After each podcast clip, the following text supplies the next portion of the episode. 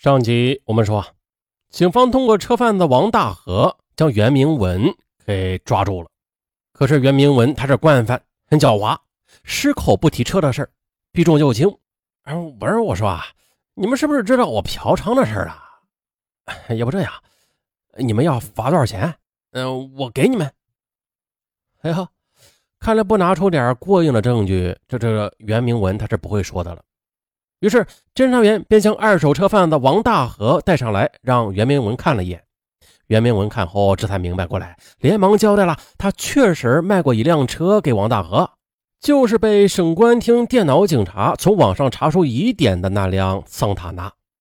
可是追问车的来源时，袁明文说了，这车是从襄樊火车站的一个外号叫做刘八子的人手中买的，但是却又说不出刘八子的真实姓名、家庭住址和联系方法。侦查员揭穿他的谎言后，袁明文又说了，那车是在武汉的旧货市场买的。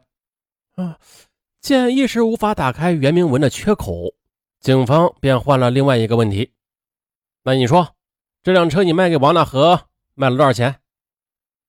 袁明文吸了5支烟之后，这才极不情愿地说，2万。不对，侦查员立即打断了他的话，不妨跟你说，王大河早已经如实供述了，那辆车共卖了 8.4 万元。袁明文又说，那我记错了，是3万5。露出马脚了吧？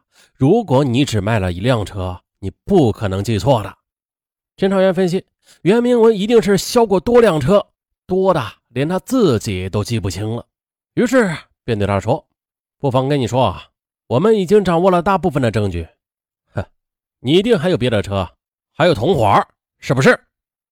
尽管袁明文非常狡猾，但他同时又是一个意志非常脆弱的人，他最怕的就是遇到紧追不舍的人了。他开始感到招架不住。这样吧，我把吴选德搞来，你们就知道是什么事儿了。他还说，吴选德人高马大，心狠手辣，诡计多端，你们逮他要小心点儿。于是元月20日上午10时，吴选德回了袁明文的电话，答应马上到袁明文的金汇酒楼来和他会面，而干警们则早早的埋伏在附近了。不一会儿的，吴选德与5、6名男青年出现在金汇酒楼的门前。为了不惊动他人，一名干警走到了吴选德的面前，就像是老熟人似的，把他的肩膀这么一拍，亲热的叫着他的绰号，嘿喂，这不是八子吗？好久不见了。你是谁？不是，我去，你发财了就不认识我了是吧？不是，你谁呀？你到底是？我说啊，八子啊，你真的不认识我了你啊？算了，走喝酒去。此时的吴选德呀，他根本就不知道这袁明文已经落到公安局手里了，直到现在他还以为是袁明文派来接他的兄弟呢，愣愣的就被拉着往停在不远处的面包车走去了。可谁曾想啊，走到医院门口时，突然从医院里出来一个年轻人，并且认出了这名干警，大声的打着招呼，我说你怎么又在逮人呢？听到这突然的招呼，吴选德猛地一惊，可是他回头一看呢，黑洞洞的枪口已经抵在他腰间，耳边一声低喝，老实点，乱动的话我就打死你。与他一起的几个年轻人与吴选德也只是一般的关系，见到警察们的枪，吓得顿作鸟兽散。吴选德被抓来之后，干警们继续加强对袁明文的审讯攻势，并追问袁明文说，这吴选德不会开车，那车是怎么来的？这时袁明文还不如实交代，他只说吴选德的姑爹会开，他们最好把他也找来。就这样，袁明文又供出了第二个同伙吴选德的姑爹唐道友。当晚，犯罪嫌疑人唐道友就落网了。袁明文已经供出了同伙吴选德和唐道友，而且知道这两人也已经跟他一样成为阶下囚了。自知再也抵赖不下去了，不得已交代了偷那5辆桑塔纳轿车的犯罪事实。而同时的，审讯吴选德的侦查员也取得了初步战果。吴选德他也交代了和袁明文一伙盗窃桑塔纳的犯罪事实。可是啊，在另外一间审讯室里的唐道友却惊魂不定啊，在被押往襄阳县公安局的途中，干警们就开始对他实施心理攻势了，向他讲东窗事发和天网恢恢的故事，他就心虚的要命。在强大的攻势之下，他很快的就交代了2起杀人抢烟车的罪行。1996年4月，唐道友、袁明文、吴选德、崔书文、李健等5人串至河南省驻马店烟厂，在门口守候10多天，于19日清晨盯上一辆运烟的大货车。于是呢，他们开了一辆抢来的桑塔纳轿车，在后边紧跟着。烟车行至河南确山县境内，吴选德、崔书文、李健换上警服，以出交通事故为由将烟车给拦住了，然后又分别将司机徐文婷和押车人焦建全骗到桑塔纳车上，再用钢丝绳套住2人的脖子，将2人杀死之后就近掩埋，劫了大货车1辆和500件的香烟，价值80万元。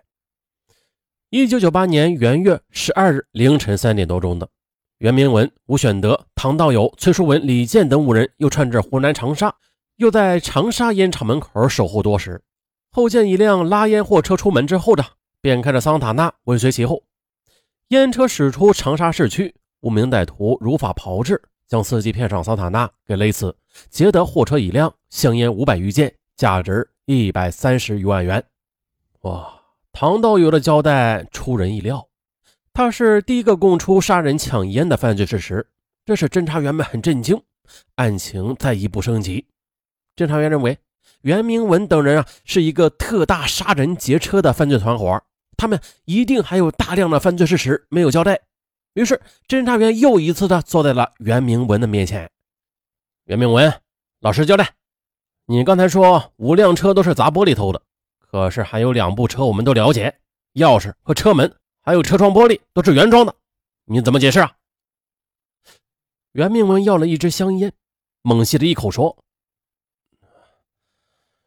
其实啊，我活着比死了还难受。我交代，我全都交代。我会让你们在全市出名的，在全省出名，不，在全国出名。我的案子比313大得多，很多地方的公安机关还在悬赏捉拿我们呢。我以前说的也都是假话，那些车全都是抢来的，司机全部被我们杀死了。杀！我天哪！民警又一次感到震惊。他们清楚313血案是1997年襄樊市最恶劣的一起杀人案。当年呢，以周刚为首的东北五虎在襄樊市中原路抢劫一家副食品商店，开枪打死店主一家5口之后逃窜。后来又经民警150天的侦破，周刚一伙5人才全部的被抓获。周刚这一伙歹徒在4年的时间内流窜全国6个城市，盗窃抢劫作案27起，杀死18人，杀伤2人。杀死18人，这案子不可谓不大，可是袁明文自称他们的案子比313还要大，这究竟得大到什么程度啊？接下来啊，随着袁明文、吴选德、唐道友们的交代，一个特大杀人劫车犯罪团伙的罪行终于被揭晓了。那是在1994年4月，吴选德找到租房户隔壁的胡美春，商议到外地去偷车。可是因为2人都不会开车，吴选德没有办法，又叫来自己干过多年司机的姑父唐道友入伙。3人臭味相投一拍即合的来到了武汉。可是在转悠几天，阴谋没有得逞，于是决定了杀人劫车。可是3人觉得在本省作案容易被发现，便南下到了湖南长沙。吴选德踩点之后觉得长沙市兴沙开发区正在开发，人流量不大距市区远是作案的最佳地点。于是就返回市内，叫了一辆蓝色的桑塔纳出租车，又捎上唐道友、胡美春，把司机骗到无选择事先选好的地点，将司机杀害之后弄到汽车后备箱里，再由吴大有开车将车开回襄樊，尸体最终是埋在了襄阳县境内。当时赃车价值是11万元，最后通过袁明文以7万元的价格卖掉，赃款则由吴选择一人独吞。1995年10月的一天，吴选择找到老乡袁明文，没钱花了，便商议搞辆车来卖。吴选择第一次抢车得到了7万元的赃款，听到这一消息，袁明文很心动啊，便一口答应了。但是袁明文却要吴选择抢车，他卖车。然而这吴选择几次出马却未成功，袁明文认为吴选择无能，只好亲自出马。几天后，吴选择、袁明文邀上李健又一次来到长沙，他们在兴沙开发区踩好点之后，10月28日，三人以兴沙开发区接人为由，将27岁的湘潭市先锋集团公司出租车司机张勇骗至事先的看好的位置，将张勇活活的给勒死。再然后他们又将尸体拉回襄阳埋掉。再而后，袁明文又伪造了一份河南省固始县人民法院的决判书，以抵债车的名义由侯某和王大河牵线，将赃车卖掉，得赃款 8.4 万元。这一套流程走下来不错，这一次抢车的成功啊，也充分的显示了袁明文的聪明才智和领导的才能。因为无论从事先策划还是事后销赃吧，袁明文都比吴选择有心计。从此袁明文变成了这个杀人劫车团伙的核心人物。1995年11月28日，袁明文、崔书文、李健等三人窜至湖南株洲，将出租车司机株洲塑料二厂的下岗工人邓小明骗到长沙兴沙开发区杀害，尸体也是拖回襄阳县掩埋掉了。就这样，对金钱的贪欲使袁明文一伙的胃口也是越来越大。一天呢，袁明文召来几个同伙说，抢一次车冒的风险太大了，收获这么一平分呢，也就仅几万元钱，那咱们不如搞点利润更大一些的。但是什么行当这利润最大呀？袁明文说了，抢运钞车的利润最大，但是有武警押车很难搞。那除此之外不就是烟了吗？抢一车烟最少也有几十万的，而且很快的就可以卖出去啊！它不像车子卖不掉就等于一堆废铁。从此之后呢，袁明文一伙儿便把黑手伸向了运烟车。那这伙不法之徒利欲熏心，良心丧尽啊！货车啊、轿车他们都敢下手，于是就制造了一次次骇人听闻的杀人劫车案。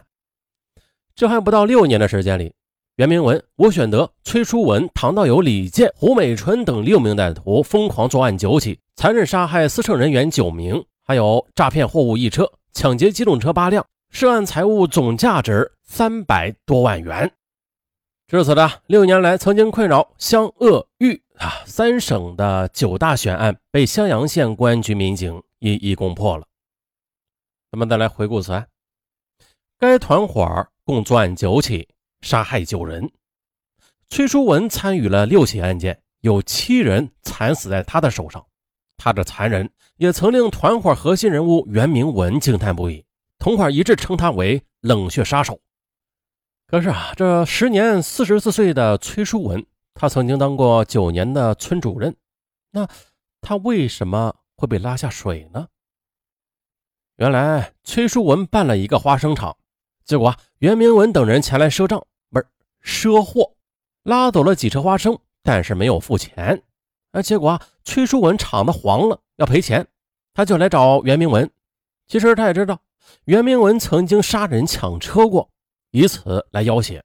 可没想到袁明文却不怕，并且还摸准了他的心态，跟他说，要么咱们就一起干，这一趟就是几万块钱，很快你这账就还清了。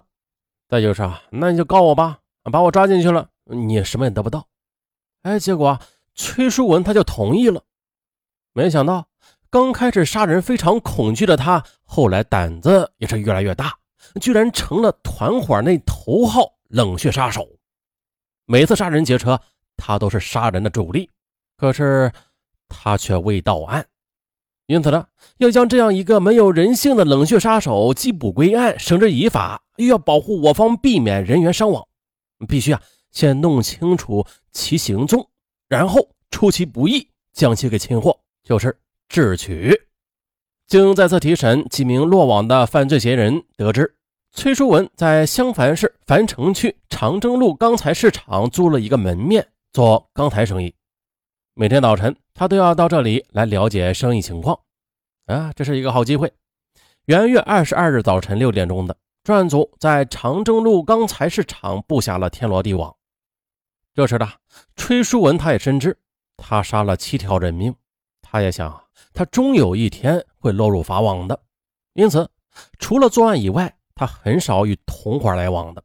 他在襄樊市租住，但是他租住地从来不让同伙知道，一遇到风吹草动，他就变换租住地点。早上8点钟，经过2个小时的守候，崔书文与拼父终于出现在了侦查员的视野里。侦查员从4面8方一拥而上，将崔书文给生擒。随之，胡美春也在襄阳县欧庙镇家中落网。至此只剩下李健了。可是追捕李健的侦查员在赶到老河口市竹林镇李健的家里时，李健却早已经逃得不知去向。卷宗到这儿就结束了。不过还是那句老话，法网恢恢，疏而不漏，除非你自杀你自埋，否则这落网那是迟早的事儿。好了，本期的案就到这里，咱们下期见。